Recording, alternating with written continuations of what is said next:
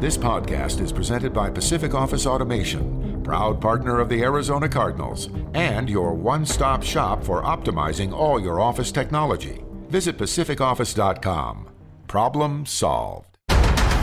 Is it caught? Is it caught? Oh my goodness, it's caught! DeAndre Hopkins caught it! He caught it for a touchdown! You've got to be joking me! Welcome to Cardinals Underground, presented by Pacific Office Automation.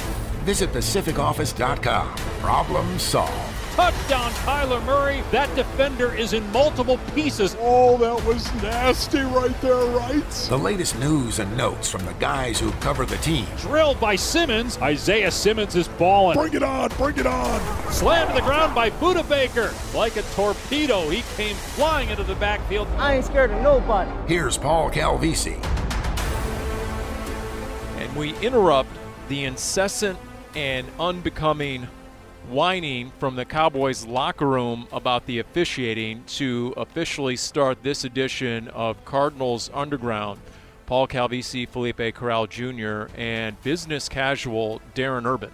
Did you miss the memo over there? Felipe, you look like you're straight out of the locker room with a pullover and the quarter zip, like Aaron Rodgers and the Manning brothers and the Manning cast. And here's Darren over here like he's ready for a power lunch that we both missed. Look, that's what I think just happened. Some of us are fashion plates and some of us are Paul Calvisi. No, I just want to say real quick, Paul. Here we go. It's on now.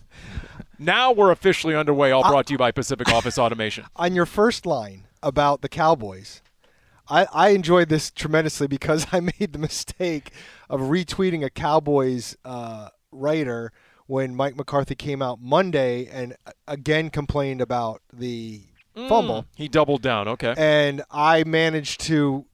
So I'm in the Cowboys mentions and now my own mentions, which has a bunch of Cardinal fans. So now you got all these fan bases going back and forth about how much the refs screwed each team on Sunday. And somebody ended up on my timeline, which I didn't even know this existed. But apparently they can measure out the impact of penalties on win probability. Okay? Oh, boy. Okay. No. This actually works out well. All right, here we go. Every game is measured, okay? Okay. The impact of penalties, the biggest impact of penalties on a win this weekend was actually the Bengals over the Chiefs. The penalties actually gained a 60% win probability because of their penalties, okay? But it goes over all the games, and there's 1, 2, 3, 4, 5, 6, 7, 8, 9, 10, 11 games that affected the win probability more than the Cardinals' win over the Cowboys.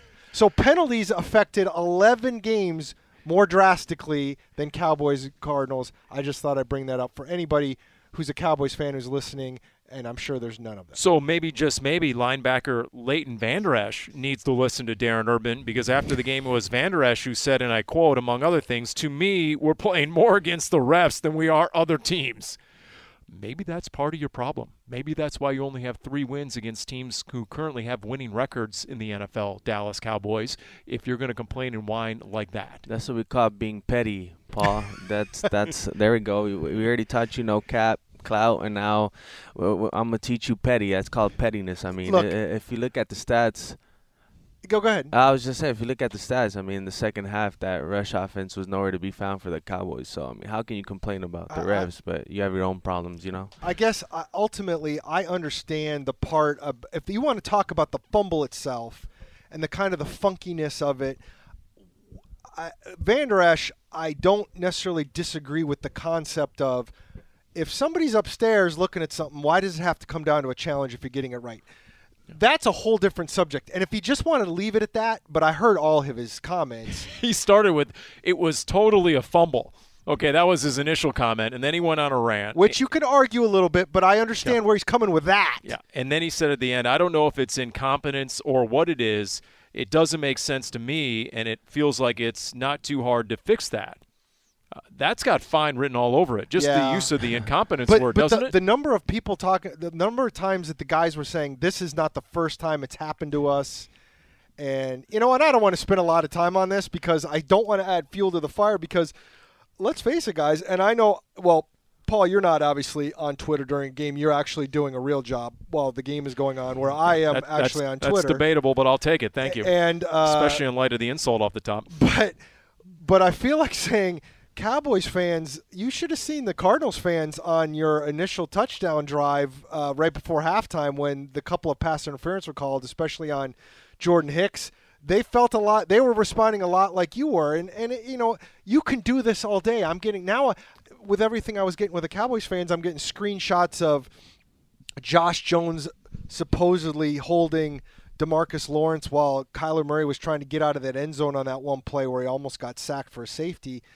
And you're screenshotting it, and it's like, okay, now let's move on. Did anyone see what the Browns were trying to do against T.J. Watt last night? I mean, T.J. Watt still had 3 sacks, and they were damn near tackling him every other snap. That's how blatant some of the holding was, and the blocking, and then some against T.J. Watt. So, but to your point, Felipe, maybe Dallas needs to look at the fact that, I mean, if you want to talk about running backs and Zeke Elliott, I mean, talk about a non-factor. Was he still hungover from the holiday weekend? What was going on there? Because if you're, everyone's asking, oh, you know, and we'll get into this, but if you're telling me it's darn near a foregone conclusion that the Cardinals are going back to Dallas to play the Cowboys, I'll take that.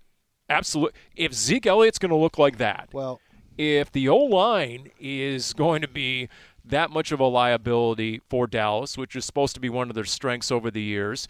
If you're telling me they're only going to get 1 sack of Kyler Murray with that shuffled offensive line, and if you're telling me that the receivers are going to get downfield against that secondary and Trayvon Diggs is going to be caught a step slow repeatedly against A.J. Green, and then the Cowboys are going to be distracted by the officiating, you know what? I'll take that as my playoff opener. I don't watch a ton of the Cowboys over the year. I mean, I've seen them on national TV games, obviously, and stuff, but I'll say I was a little stunned. There was the blocking wasn't always there for the running. I get that, and they were behind. But, man, Zeke Elliott does not look anything like – and maybe he's banged up. I don't know this. But I look at the – and not that Tony Pollard looked all that much better, but enough that I've seen Tony Pollard enough that very much feels like 2019 Kenyon Drake versus 2019 David Johnson.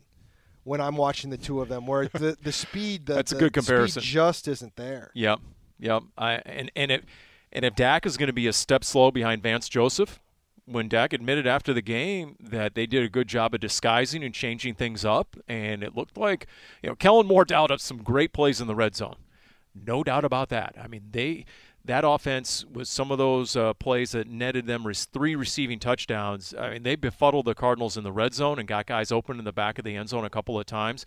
Otherwise, Vance Joseph had his way, I thought, against Dallas's offense. I mean, if you look at the receiving yards from guys like CeeDee Lamb and Amari Cooper, I mean, they were also, I would say, not nowhere to be found. I mean, I believe both guys had less than 50 yards receiving. Amari Cooper had like 3 catches, if I'm not mistaken. But going into that game, you were talking about that trio on offense, right? Zeke Elliott, Amari Cooper, CeeDee Lamb. And for that defense to put on such a stellar performance, at least in the first 3 quarters, you know, in the fourth quarter giving up a pair of touchdowns, that just speaks volumes to what Vance Joseph did, because now you start putting things into perspective. All right, they were without Marco Wilson, they were without Robert Alford. You saw a lot of Kevin Peterson in there for the first time all season at a consistent level, and obviously without Marcus Golden and Devin Kennard, and then limiting that run game. It was just, I think it was a spectacular performance by someone like Vance Joseph. Before I start getting into any specific players, because now you're looking at all the offensive stats from the Cowboys. If I'm not mistaken, they came into that game being ranked 3rd in rushing offense and rushing efficiency. So even if we're talking about, okay, well, this isn't the Zeke Elliott of old, he's still been pretty effective throughout the season. But a lot goes to your point of their schedule, and I believe I mentioned it last week on this podcast. I mean, you look at the last 4 games, I think it was the Saints, Washington twice, and then the Giants all in December. So it was Mike Glennon, Taysom Hill, and Taylor Heineke twice. Exactly. That's who they beat. So, hello, Kyler Murray. It's a bit tougher of a challenge going against Kyler Murray than those 3 quarterbacks that we just named. And you're right. They came in with the number one scoring offense in the NFL. They came in with the number one total offense, total yards. I think there were 6 overall in rushing. Rushing efficiency, I don't know. Maybe they were number 3. I didn't see the efficiency numbers. But, yeah, that was a top-notch, high-scoring offense coming in. And they didn't look and it was funny because they didn't look the same. And what we talk about going in, at least pencil necks like yours truly, oh, geez, maybe the Cardinals need a new identity on offense minus DeAndre Hopkins. Well, guess, maybe the best news for me coming out of that, other than the win and getting a booster shot, wait for it, of confidence with the win going into the postseason. Hello. That line didn't really get traction. There were 2 lines I used that didn't get any traction. Okay, the other one was there was more Cowboys bloodshed out there than an episode of Yellowstone. See, I don't watch the Yellowstone. Okay, well then you wouldn't get it. No wonder, because Wolf doesn't watch anything either. That just felt, I got nothing. I'm proud to mention that I do know what you're talking about. Okay. Well, I knew what you're talking about. I just don't watch it. So as I quickly move on right now, awkward moment, awkward pause. Going into that game, I did pose the question, and I think I was on the side of wondering.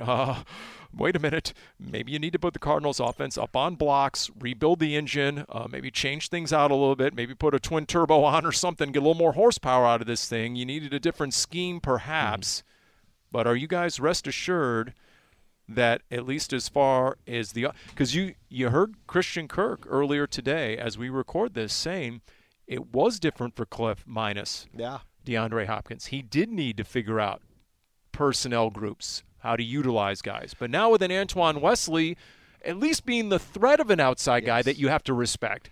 In no way is he DeAndre Hopkins, but at least he gives a defense something to think about now after 2 touchdown catches. I agree with that. And it's funny because I think with the way they're using Wesley, it doesn't feel like they have to do a lot of things differently. I mean, to me, it's not so much that you can't do the same things you did. You just might have to figure out how much you want to do those things, because I do think Wesley gives you that same type of guy, at least down the field. And we already know A.J. Green is doing it. And wow, I got to give props to Pro Football Focus. They did an article last week about Trevon Diggs, who has got 11 interceptions. And they were talking about how he was like the 34th ranked cornerback in their grades this season. Overrated. And they were making the point that he gives up a lot of big plays and he really can get nailed early.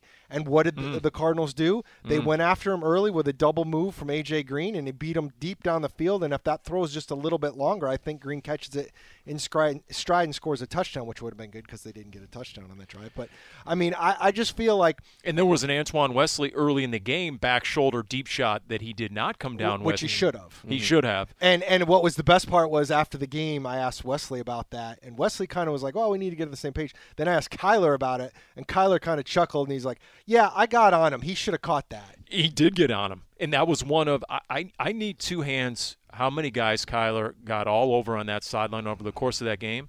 And that was some of the other best news to come out of that game to me, because it was Kyler from week 1 against Tennessee. It was Kyler with 0 tolerance for mental mistakes or a guy failing in his assignment or coming up short and making a play that realistically was within his skill set. So whether it was Antoine Wesley, whether it was another big-name receiver on the team that might have missed a hand signal that he got yelled at about, whether it was Josh Jones, and I reported this on the sideline, and I didn't hear what was said, but Kyler made his point repeatedly after the false start, and there was another flag against Josh Jones, and Kyler held him accountable.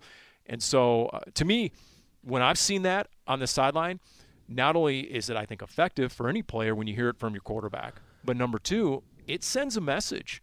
The guys, get locked in or else you might feel the wrath of your quarterback. Paul, I did think of you once again. I watched the latest episode of Hard Knocks with the Colts when they played the Cardinals at State Farm Stadium. But there was a specific clip that I'm pretty sure everybody saw, right? Kyler Murray was trying to hype up his – I'm not sure if it was his offensive line after that safety. So it made me think of you because I did want to ask you, is that just him? Is that his leadership style, would you say, from your experience of seeing, you know, Kyler Murray interact on the sideline with, whether it's with his receiving group or with the offensive line or the coach? Is it something you see? Is that the type of leadership that Kyler Murray portrays? His leadership is a little different than, most definitely different than a Carson Palmer, different than a Kurt Warner, although Kurt Warner would get pretty dang animated. Yeah, he did. He would come to the sideline. Yeah, and half the time he'd be yelling at Todd Haley. They'd be screaming at each other, and then 10 seconds later they're sitting next to each other having a Gatorade looking at the tablet or, you know, the overhead shots. But he would get all over receivers who weren't in the right place at the right time. I vividly remember a Steve Breston got an earful his rookie year all the time during the games. He was always being held accountable by Kurt Warner. But guess what? By year 2 or 3, he was a 1,000-yard receiver, Steve Breston. So I mean, Kurt Warner would get after Larry Fitzgerald. Yes. And Larry Fitzgerald, by the time Kurt came around, was established, and he didn't scream at him, but he wasn't like, hey, come on, you gotta. He was, you know, are you trying to be great or not?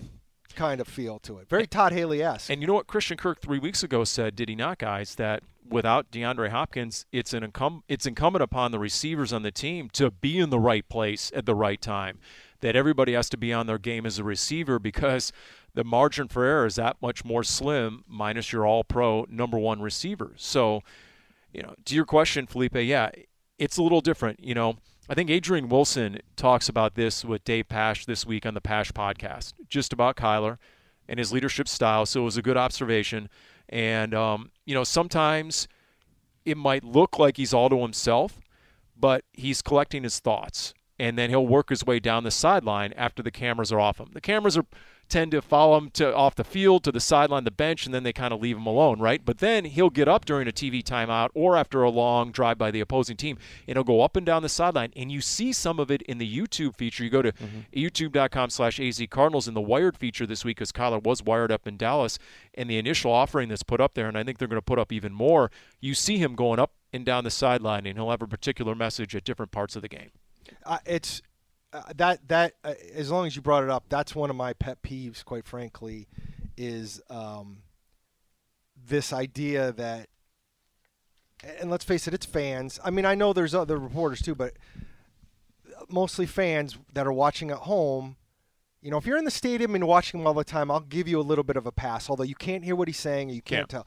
But if I'm right next to the bench and you can't hear what they're saying, if you're just watching on TV. Please don't talk to me about why Kyler isn't showing more leadership or not looking at the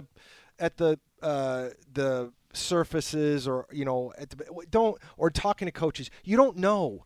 You're at the mercy of 10 seconds of whatever director puts the camera on him. How would you know what's going on down there? You don't. If you're saying he's not looking at the tablets, you're not watching closely enough because Cam Turner is over there. Colt McCoy is over there. They constantly have that tablet right in his face showing him different stuff in between possessions. So I don't get that at all. Two of the most important clips that I saw from Kyler Murray being wired were against, if I'm not mistaken, the Texans and also this past week. So he goes up to the entire offensive line. He's saying, what's up, or let's go, let's get it to all the linemen. But then he stops with Josh Jones, right? And he's having a little, like, 10, 15 seconds conversation with Josh Jones, just making sure, like, you good, bro? Let's get it. It's time to be great. You know, specifically Josh Jones, because I'm assuming everybody has been watching these games, right? Josh Jones hasn't been having his greatest games. You know, he's had some mix-ups with false starts and whatnot. So just Kyler Murray going up to him and making sure that he feels that Kyler Murray has confidence in him, I feel would mean the world to someone like Josh Jones. But also, I don't know if you remember against the Texans when he was a little bit frustrated after one of his turnovers and he went to go sit down by Colt McCoy, and Colt basically tells him, like, hey, man, this turnover's not going to matter, like, at the end of the game. So I feel like that's something that a lot of fans don't see because during a televised game, the camera's not following Kyler Murray the entire game on the sideline. So you can't necessarily come across those conversations. So I feel like that's where the mix-up comes when fans start complaining about leadership and all those things. In that moment you cite where he went up to Josh Jones, where he stopped at Josh Jones on the sideline as he was working the sideline, he said, are we straight? Are we good? Mm-hmm. I think that was later in the game, after Kyler had already aired him out a couple of times. Well, after the false start, after another penalty. One of the clips after the penalty, I'm pretty sure he was talking to Josh Jones when he's like, lock in. Yes. Lock in. Lock in. And that's not an unfair thing to say. I mean, I asked Cliff Kingsbury this week about Josh Jones. And, you know, a lot of times Cliff is very, I'm not going to say apologetic, but he kind of like soft pedals some issues sometimes or whatever. And I asked him about, and he basically said, no, these penalties can't happen. You know, Josh Jones knows that those penalties can't happen, and we got to get that cleared out. And once you get to that point with a coach like Cliff Kingsbury, and I think you, Paul, you'll agree, you've been around enough coaches.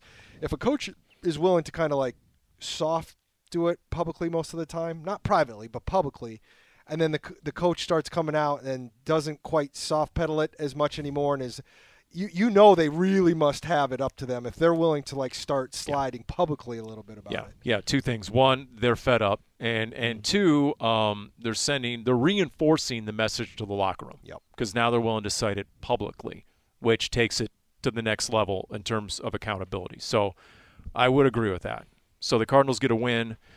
Maybe just as important, they end the noise, right? They end the skid, they end the noise that was around the team, which, look, they can all take it. They're thick-skinned, they're professionals, but it does prove to be a distraction when you've lost X number in a row and people are asking about it, so you end all that, and now they can go forward. What do you guys expect from this Seattle game? How vital is it? How do you approach, Felipe, this Seattle game, and where? How do you think the Cardinals' locker room and coaching staff should, especially when it comes to, a couple of running backs who you're going to need direly, right, in the postseason. So what do you do if you're Cliff Kingsbury?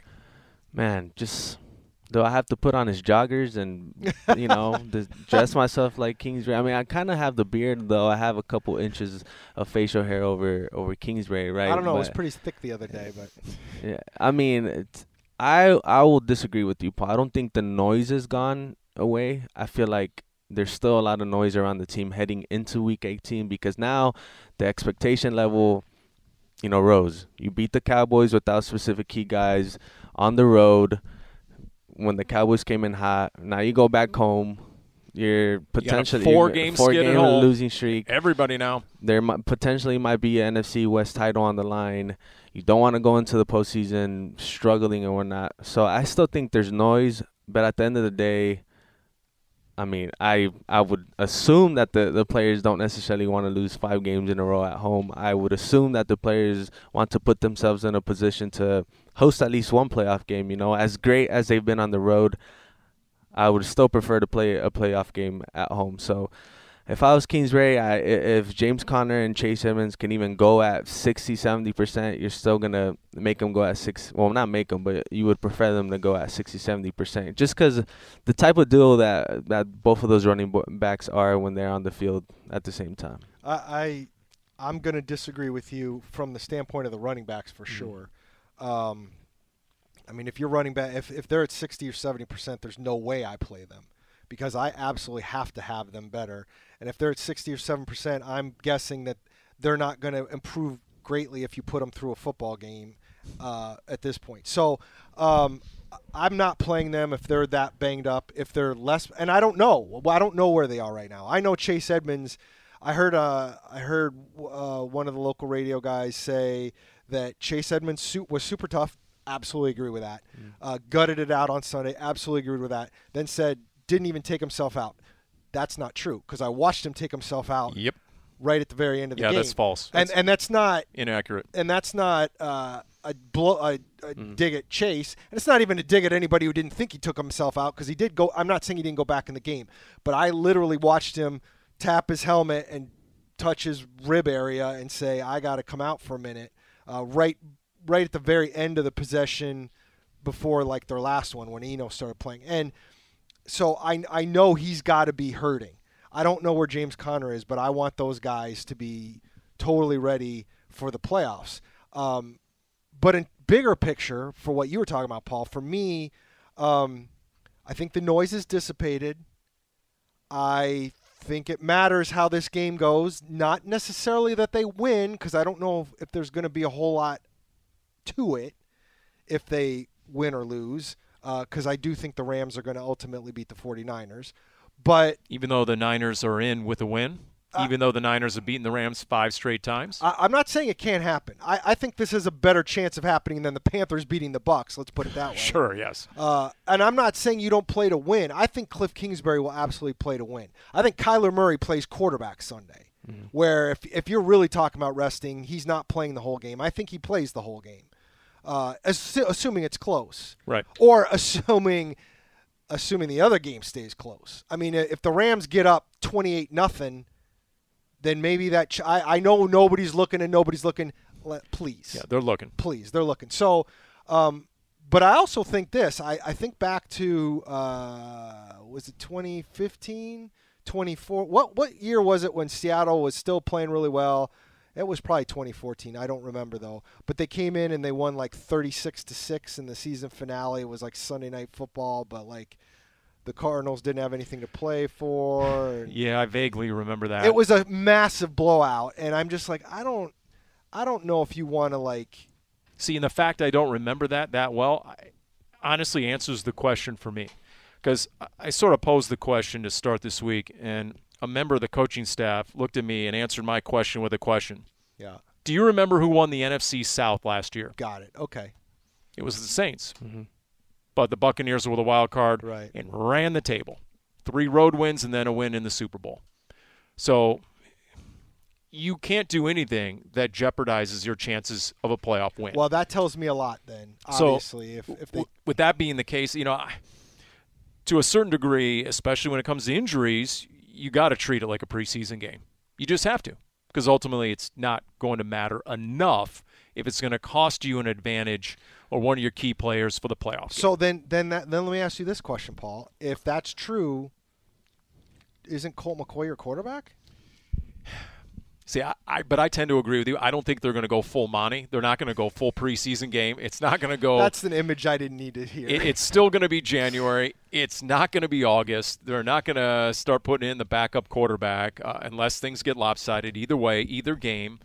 But as far as a James Conner, your Pro Bowl running back, Chase Edmonds, when your key playmakers – no, I don't expect either guy to play. Now, didn't James Conner have a pretty extensive pregame routine, and he looked for those who witnessed it in Dallas? I'll be honest, out on the field? I did not see that. So I wasn't looking. So if he would have played against the Cowboys, I wouldn't have been shocked based on that. So how close is he? But what's the risk-reward of putting him out there against Seattle when, you know, once again, the great blessing of this holiday season just gone by is looking at the Seahawks firmly entrenched in last place. Nothing is going to change the Seahawks' fate. They're in last place for the first time in 25 years. The last time was 1996 when they were still in the AFC West. That's the last time. And for Pete Carroll, it's going to be his fewest wins as a Seahawks head coach. So think about that. And Seattle's fate is already sealed. Now, they're not going to have Bobby Wagner. He's not playing. And how is Seattle going to approach it after they just had their home finale? Maybe the finale for Russell Wilson. Maybe the finale for Pete Carroll. Probably not. Bobby Wagner is $20 million cap charge next year. He's gone. You think so? The speculation in Seattle is fierce that Bobby Wagner is gone, even though he came into that Lions game with 170 tackles. Think about that, through 15 games. He was tracking. He's in year 10, right, or something like that? And then he got hurt on the first play of the Lions game. He was tracking maybe for a 200-tackle season, which would have been the most in another quarter century. If you were to bet your let's say, bread, that's what we call it. If you were to bet your bread on whether it be Russell or Pete's last game, who would you bet your bread on? Russell's last game. You think so? Over Pete? Yeah. Wow. I think so. I just think ownership will stick with the GM coach combination, and Russell Wilson. There's already a lot of speculation that Russell Wilson's team Russ has already dropped those hints to Shefty, who's already tweeted out a few things. Right, that's already in motion. If you told me Russell Wilson to, I don't know, New York City and the Giants, I'd believe that. I personally just don't think that roster is that bad. When you look at it specifically from an offensive standpoint. I mean, Rashad Penny has been balling out the past 3-4 games. You still have a pretty decent duo at receiver. I mean, Chris Carson's going to come back at some point next year following that neck injury. So in my head, I would bet my money on Pete because I still think they don't have draft capital, because they traded most of it away. So, I mean, do you really have – maybe that plays into the decision to trade Russ, right? Because now you might want to get that draft capital back. Sure. Well, maybe both of them go, Pete and Russ, start all over. It could be. I mean, they could. It's sort of an unknown because of the ownership situation. So there's been a void of leadership to a degree after the passing of Paul Allen. So what exactly are they going to do? We don't know. But it figures to be an end of an era one way or the other for the Seahawks. They come in and, yeah, what is their future? Their top 10 pick belongs to the Jets as part of the Jamal Adams trade. Does that make you even more happy? Aside from the fact that they're in last place, that they don't have a first-round pick this year? That they could have staying power in last place? Absolutely. Yeah. Yes, I'm willing to answer that. I'm willing to go on the record with yes. That is a blessing as well, if that's something that happens continually in the near future. There's no doubt about it. But as far as the Cardinals go, I mean, are we just presuming they're going back to Dallas?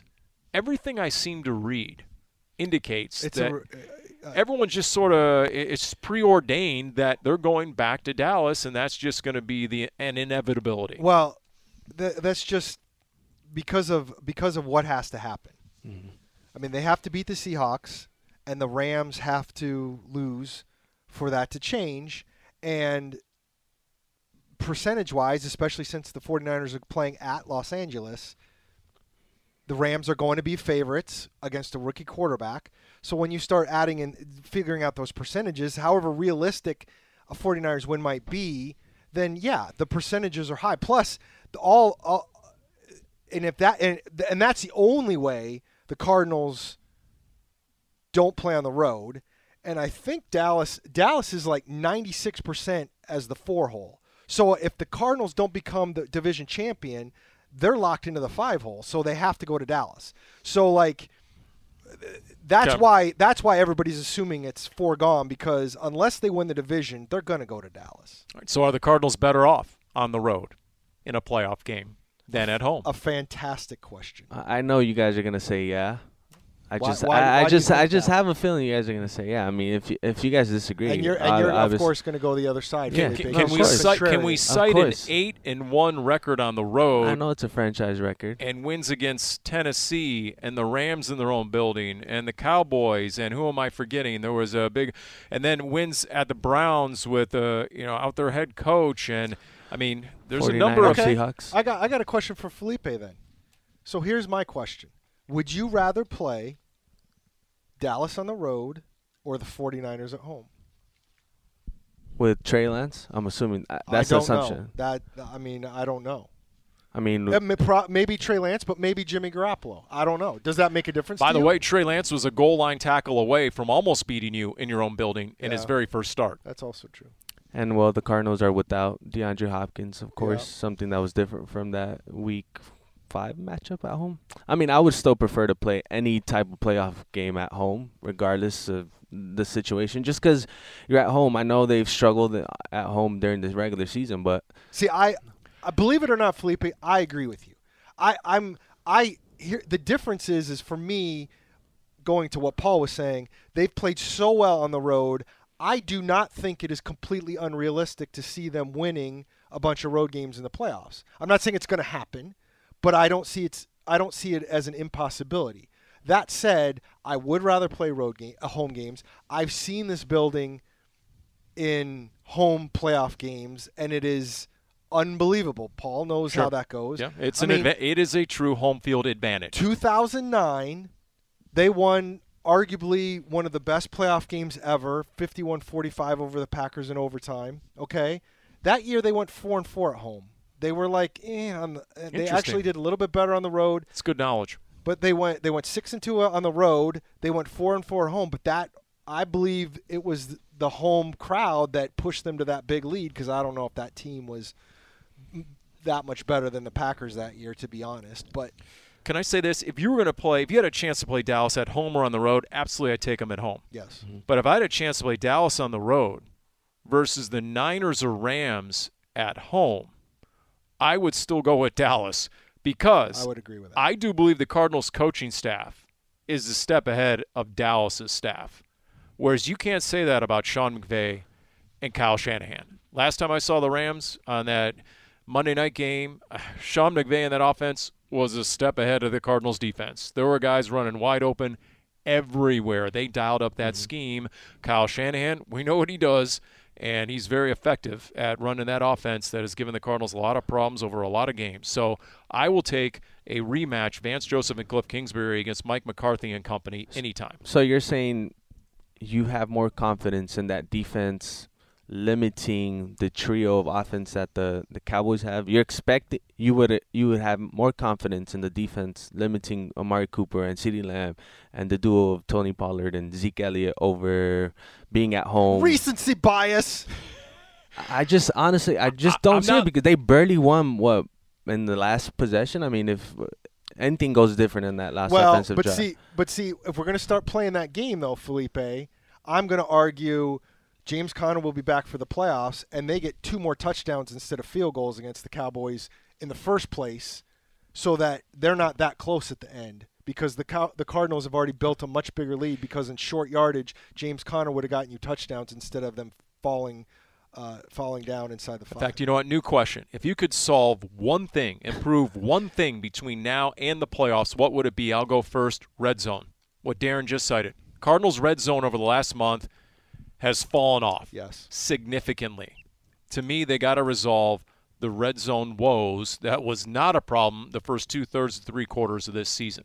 What else should be on the checklist? But again, for that, to me, the biggest reason that has fallen apart is because James Conner's been banged up and then not played. Yeah, but they've also been, first and goal at the 6, and he doesn't have his number called, and they're going laterally. Okay, again, He's James Conner's still in the middle of it. He's been available for games and hasn't really been utilized in the red zone. I get it. James Conner and DeAndre Hopkins, I'm assuming, has a lot to do with that too. I mean, my checklist in an ideal world, I would give DeAndre Hopkins my knee. Maybe that would fix it. Well, I'm not sure how much more effective my knee can be. Now. He was on the sideline on crutches. He's not coming back. It's not happening. Are we talking about this? No, I was just saying in an ideal world. I mean, I would give. I still have people like, dude, he's. Somebody asked me that on Sunday. Is there any chance Hop comes back at any point in the playoffs? And I'm like, dude, he was on crutches in week 17. He's not playing again this season. What about Watt? I personally don't think J.J. Watt comes back, but I'm not betting against that guy. Now it might be a Rod. Was it Rod Woodson who did it? Came back for the Super Bowl one year? Yeah, something like that, yes. Maybe if you get all the way to the Super Bowl and maybe he's able to give you some limited time. But, again, it's one thing to work out. It's one thing to condition. It's one thing to do a bunch of banging drills against the goalpost. It's another thing to go out with a 320-pound guy coming the other way, full speed, trying to bang the crap out of you, and you're using – all this mechanism that you rip the shreds trying to get him out of the way. And also, oh, by the way, try and tackle a 220-pound guy running full speed the other way. And wasn't that his quote, the one media interview he did do? He said, I basically tore my shoulder in half, or I destroyed my shoulder. Didn't he basically? And that was the report. His description of it was a devastating shoulder injury. Going back, I would just say to me, realistically, you want the red zone stuff to be better. I'd like to see James Conner and then just deal, have the other team deal with James freaking Conner. I would like Kyler Murray's legs to be involved like they were at the end of the game. I loved the play call that was the 1-yard touchdown pass to Antoine Wesley. Yeah, Dallas smelled it out, but they had an answer for it. And I just think, especially with Hop out, I think they've got to be willing to do that. And maybe they will be in the playoffs. Maybe that's one of those things that unveil a little bit more in the playoffs when it matters. And then the third thing is whether it's guys getting healthier or changing some stuff up. And I know Vance Joseph has to do some of the stuff with mirrors, but I'm a little concerned right now with the coverage. I know he's been doing a lot of zone stuff to protect, and they're kind of keeping stuff in front of them. But it just feels like it's been – If the pressure isn't there, it just seems too easy to get completions down the field right now. I mean, if you're looking to somebody to jump the playoff train, how about Bashad Breeland? If you're talking about a guy to come out of nowhere and just show up when the postseason starts, what about the corner they got from the Vikings after he had the fallout there and got cut? But he's a guy who's played the majority of this season. He's not off the street. And by the way, on his weekly TV show, Wolf asked Cliff Kingsbury after we're done sort of talking about. It's Cliff's weekly show, though, not Wolf's, right? Oh, yeah. Did it? Yeah. Just double-check. It's a Wolf asked Cliff, okay. And by the way, Wolf got a good answer. When I asked Cliff a question, I got insulted. Well, and why is that, Paul? We'll talk about that a little bit later. But Wolf's question, once again, was if anyone else had stood out that we had failed to mention. And he immediately said Kevin Peterson. He immediately said Kevin Peterson, who was on the practice squad and basically getting his real first game action. And, you know, yeah, he was serviceable. But to Darren's point, I mean, you went into that game against Dallas -2 of your top three corners against arguably the most talented receiver room in the league. That was before Michael Gallup, you know, ended his season with the ACL injury. But if you have Rashad Breeland back, if Marco Wilson is tracking to come back, which seems to be a complete unknown. Nobody's really sure about that. I wouldn't necessarily count on that either. But Antonio Hamilton and Kevin Peterson, at least, have been good enough. They haven't. I'll tell you what. In that Dallas game, there were far fewer plays of receivers running wide open. I thought almost every catch was at least contested. Yes. Yeah, this is a talent issue more than a mistake issue. Even the touchdown, I think it was the late touchdown where the guy came all the way. I mean, coming all across the end zone. You're not going to be able to cover a guy like that. You have to find a way to pressure Prescott and get him off his spot, because if you don't, the guy, almost anybody's going to be able to just run across the length of the end zone and eventually get open, because you just can't you can't cover a guy like that. Even the Gallup touchdown where he hurt himself. Yeah. I mean, that was good coverage. It was good coverage, and a lot of times after a score, Vance Joseph's pretty emotional, right? And he's pretty upset. And at that moment, once he realized it counted and they weren't going to overturn it, he walked down to Kevin Peterson and gave him a hug. Yeah. He actually put his arm around him and said, "Dude, that's about all you can do." And the guy still made the play. I thought it was a great play, great catch, and Gallup gave up his ACL for that. So there's that. Yeah. So we'll see exactly. I mean, that you're right. If you're making your list and you're checking it twice, red zone, and I agree with you on Kyler. Anything that gets Kyler out into space, and if it's all about stressing the defense, oh boy, Kyler's in space. Is he going to make a run with his 4-3 to the pylon, or is he going to, throw it? And maybe a late release tight end who just sort of, finds an opening in the zone. I mean, those are all very well designed, and I'm all about that. Getting Kyler into an area where he can use his arm or his legs. Would you guys add pass rush to that list that we're talking, that imaginary list that we're talking about heading into the postseason? A little bit, yeah. Because, I mean, if you're going to go back to Dallas, I'm assuming the film is fresh, so you're going to have something to go off of that's a little bit more effective than, let's say, if you played the Cowboys in Week 4, right? Yeah. I just feel like I didn't see enough pressure from the defensive line. You know, you saw pressure from guys like Isaiah Simmons on that fumble. Chandler Jones was a menace. But they've been dialing up Buddha. Exactly. Out of necessity, they've been blitzing Buddha. Okay, you're also missing Marcus Golden, who, he's one of the guys that is supposed to be doing that. I get where you're coming from. I think you're always going to wish for more pass rush. But I also know that, that the Cowboys had 15 points with 5 minutes to go in that game. So I feel like they did a fairly good job. I did feel like there was a bunch of completions, but considering the fact that the Cardinals only forced the one turnover, it's not like they were getting ripped up and then they got turnovers and that was stalling drives. So I think we need to be a little bit careful. And it's funny, we were just talking about what a great job Vance Joseph did, and now we get to the what we hope to see in the playoffs, and it's all these defensive things. And look, did they make Dallas one-dimensional? They did. Dallas had its lowest rushing output of the year, 45 yards rushing. So we should probably we buried the lead, right? You came out, you did what you wanted to do. You made them one-dimensional. Cardinals gave up like 2.6 yards a carry, which was easily their best number of the year. Right. So there now, there was a stat going into the game where the Cardinals defense had allowed 21 touchdowns to receivers, most in the NFL, and you can add 3 more to that. Yeah. That's 24.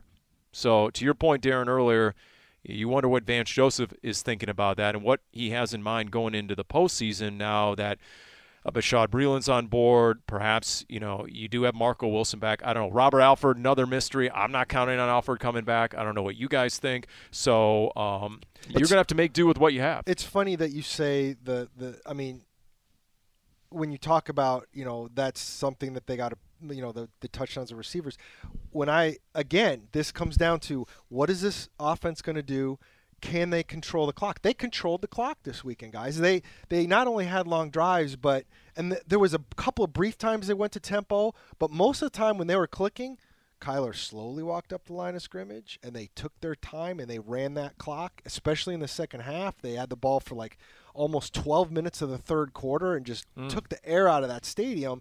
And that's what you want to talk about, what this defense needs. That's what this defense needs. They need this offense to pick up first downs, score some points. Would be nicer to have more than 25. It goes back to the red zone. They move the ball, but they got to get it in the end zone.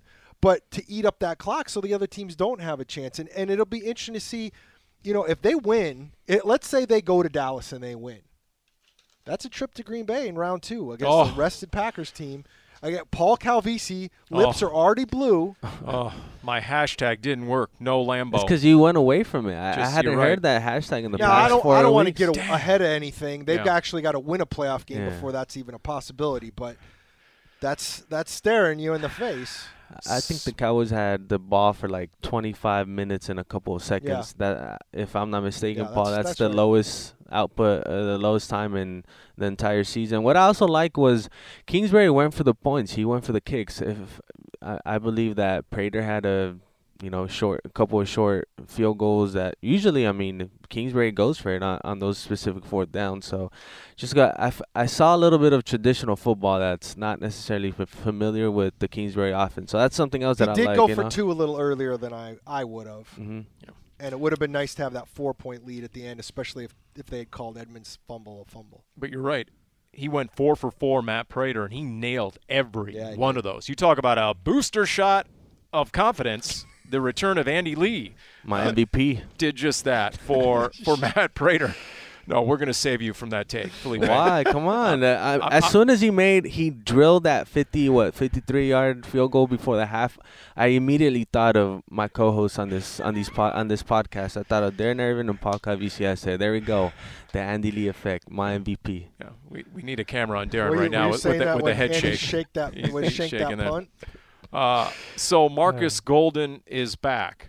Yes. Devon Kennard is back. Correct. DJ Humphreys. Back. Who else am I missing? Breon Borders. Well, there you go. There's another possible addition to the secondary. Possible cornerback, although he hasn't been active for a game yet. But to have Humphreys back, and I thought Kelvin Beachum did a hell of a job at left tackle. And real quick, the best moment of the postgame video that they sent out from the locker room in the game balls? I think I know where you're going with this. So I think I know where you're going with this. Everyone's fired up to get a game ball, and then they announce Kelvin Beachum. He's on one knee. He's got his head half down. He's like, yeah, great. He hasn't taken one thing off except his helmet. He's just like, yeah, great, guys. I'm just too exhausted right now to even acknowledge the fact I got a game ball. Could somebody point me to the shower? I mean, he was just gassed at that point. Yeah, that's exactly – I thought that's where you're going with it. I mean, I thought Beachum did a great job. I thought after the two early penalties, especially the false start, which cannot happen, I thought Josh Jones was okay. He wasn't great. Once again, he's a tackle. He's not a guard. Yeah. He's a tackle. Yeah, I would agree with that. And he played – right tackle. Yeah. And that's the thing is that's what Paul's saying. You got to get them in the right place. So it's going to be, but I thought the offensive line did a nice job. But I mean, again, you had guys. That game was so much like the Colt McCoy wins, in which you didn't have key players, but you played this team football that made it work. And in this season, where I don't care, as great as Aaron Rodgers has been, I think it is absolutely wide open who can win the Super Bowl. Really? I truly, truly believe that. Now, am I going to be shocked if it's Chiefs-Packers in the Super Bowl? No, I won't be. But I truly will not be shocked if the Packers lose a home game. I won't. Well, I'm not saying it's likely. On the Manning cast, Aaron Rodgers cited the year after they won the Super Bowl, they went 15-1. I remember that. They had the bye. Yeah. In the second round of the playoffs, Tom Coughlin lost his cheeks. and they got beat down. It was like 37-20 or something. I mean, it was a lopsided win by the New York Giants en route to the Super Bowl that year. And Aaron Rodgers said that was – he still thinks that's their best team during his career. I agree with that. And I couldn't believe that team lost the playoff game. And so – and then once again, of course, it ignites all the questions. Oh, geez, you pulled everyone in the final game. You didn't play them, and then you had a week off, and everyone's, you know, the whole deal. And so – and it's true. That's what happens, and that's the – that's what will happen if the Cardinals treat this Seattle game in Week 18. Carolina Panthers 2008. Like a glorified preseason game, and then they come out and lose in round one to the playoffs. It's going to blow back to the final week of the regular season. Yeah, but again, hindsight's always, if you do, I mean, just look at the folktales thing that we did a couple weeks ago, guys. I mean, if the Cardinals had gotten their doors blown off in New England in 2008 and then beat Seattle in that last game, and then lost to the Falcons in the first round, everybody would have said, what a pretender team. They were the worst playoff team ever. And it's going to depend on the results. I mean, if this team, win or lose against Seattle, goes in the playoffs and wins a couple games, well, hell, this was a pretty damn good team that may or may not win the Super Bowl but got beat by a really good team deep in the playoffs. If they go out and lose in the first round of the playoffs, no matter what they do against Seattle now, everybody's going to see, God, they completely fell apart.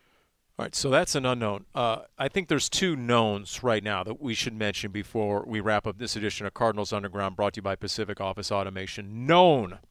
The Cardinals are a winning team with Rodney Hudson. They're now 9-2 with their starting center. I mean, that is a fact, is it not?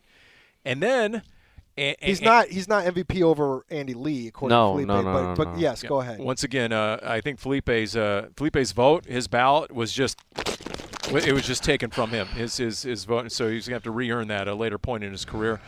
The other known, and somebody needs to run these numbers, and I didn't, but even Cliff Kingsbury in his TV show this week acknowledged when we've run the ball successfully, we've won games. So I don't know if that correlates to the number of rush attempts. I don't know if that correlates to yards per carry or just number of total rushing yards. Somebody around here, do we have an intern? He needs to get off the rear end. Okay. Craig Riolu, Mr. Numbers guy.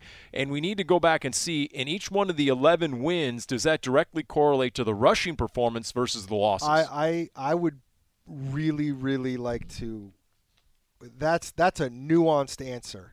And I'm going to summon my inner Kyle Odegaard here because I don't want to get – do I think there are moments and you have to use the run and you can't get away from it completely? Yes.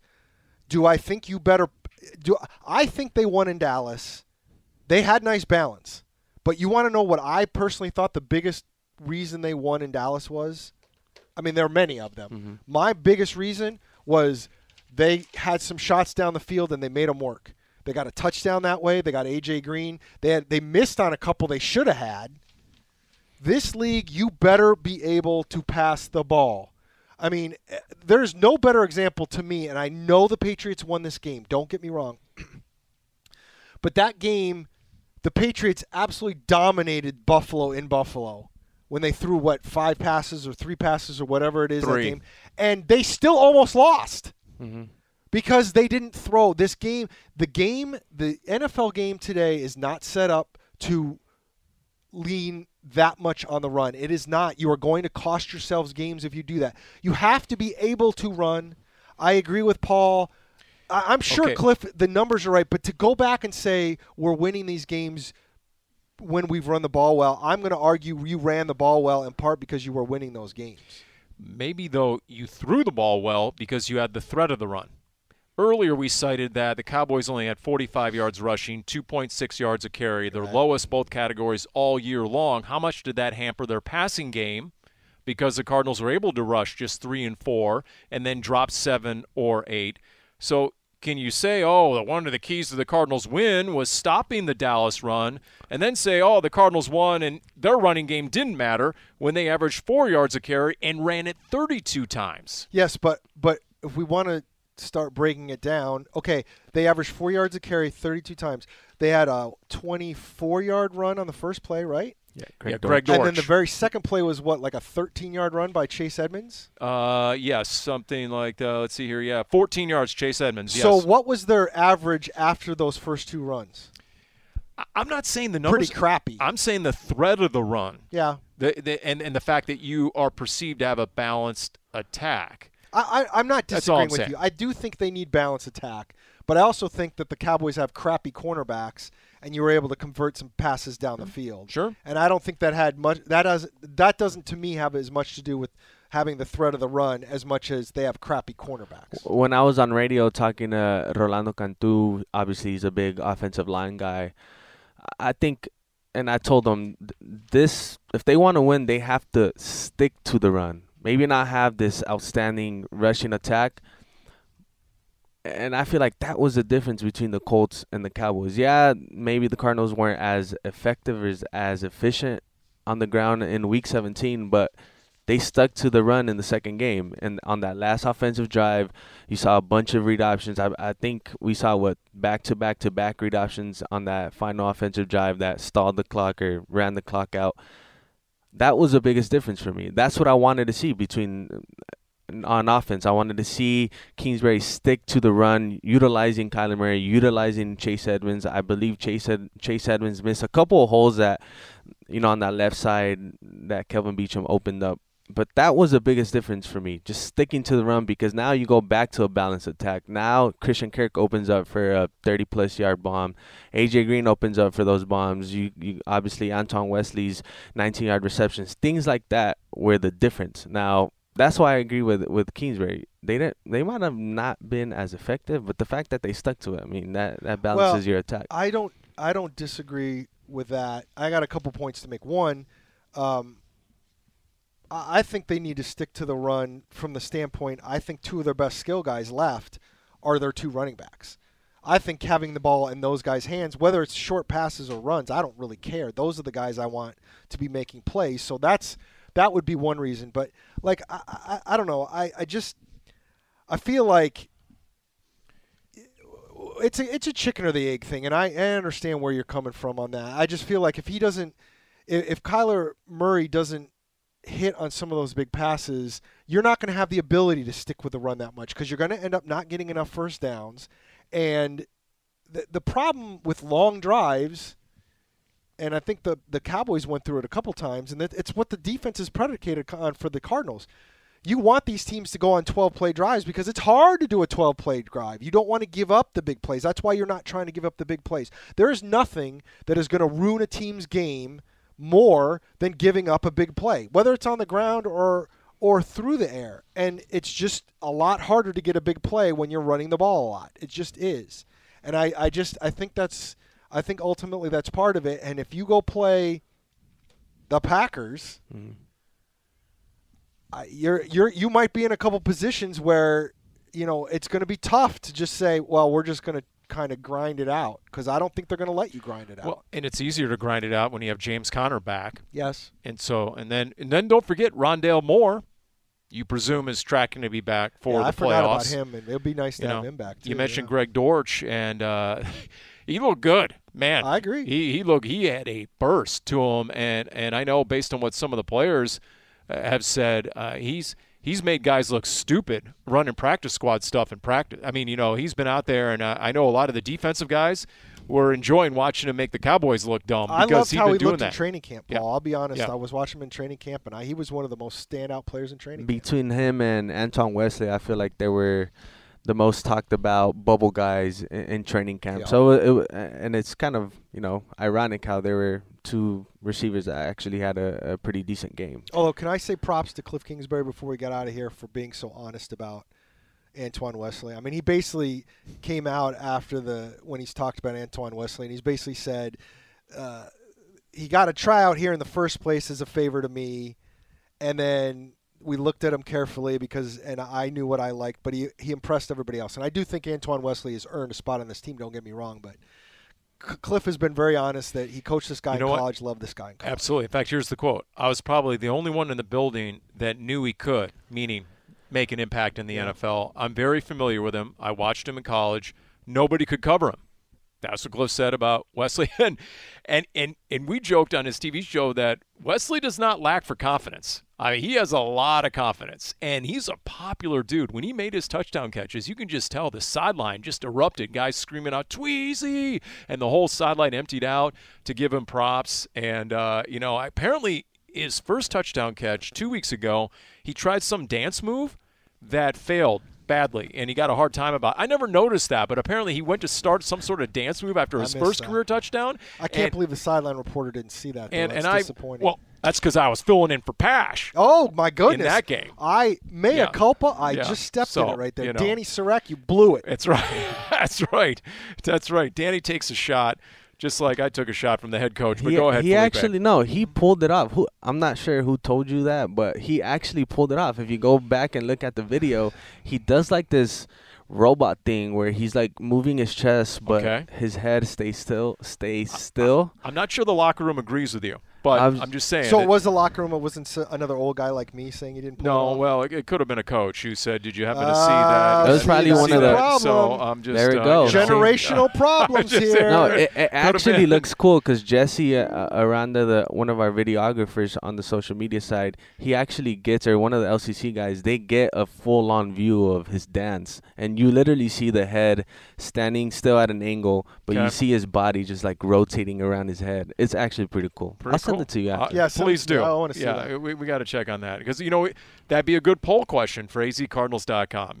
Is this should he get props or should he get, chided for this sort of thing? So, by the way, my question to the head coach was, and here we go.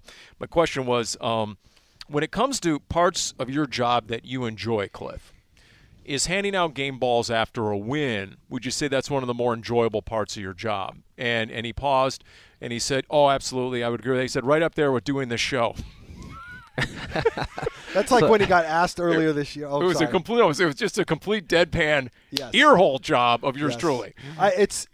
Somebody asked him earlier this year about how much he loved doing press conferences. Exactly. You remember that one, don't you? Yes. If you gave him the option to never meet the media, he'd be so out of there. I mean, he's gone. And it's not like he doesn't like us. Well, okay. That's sure about that? I don't know.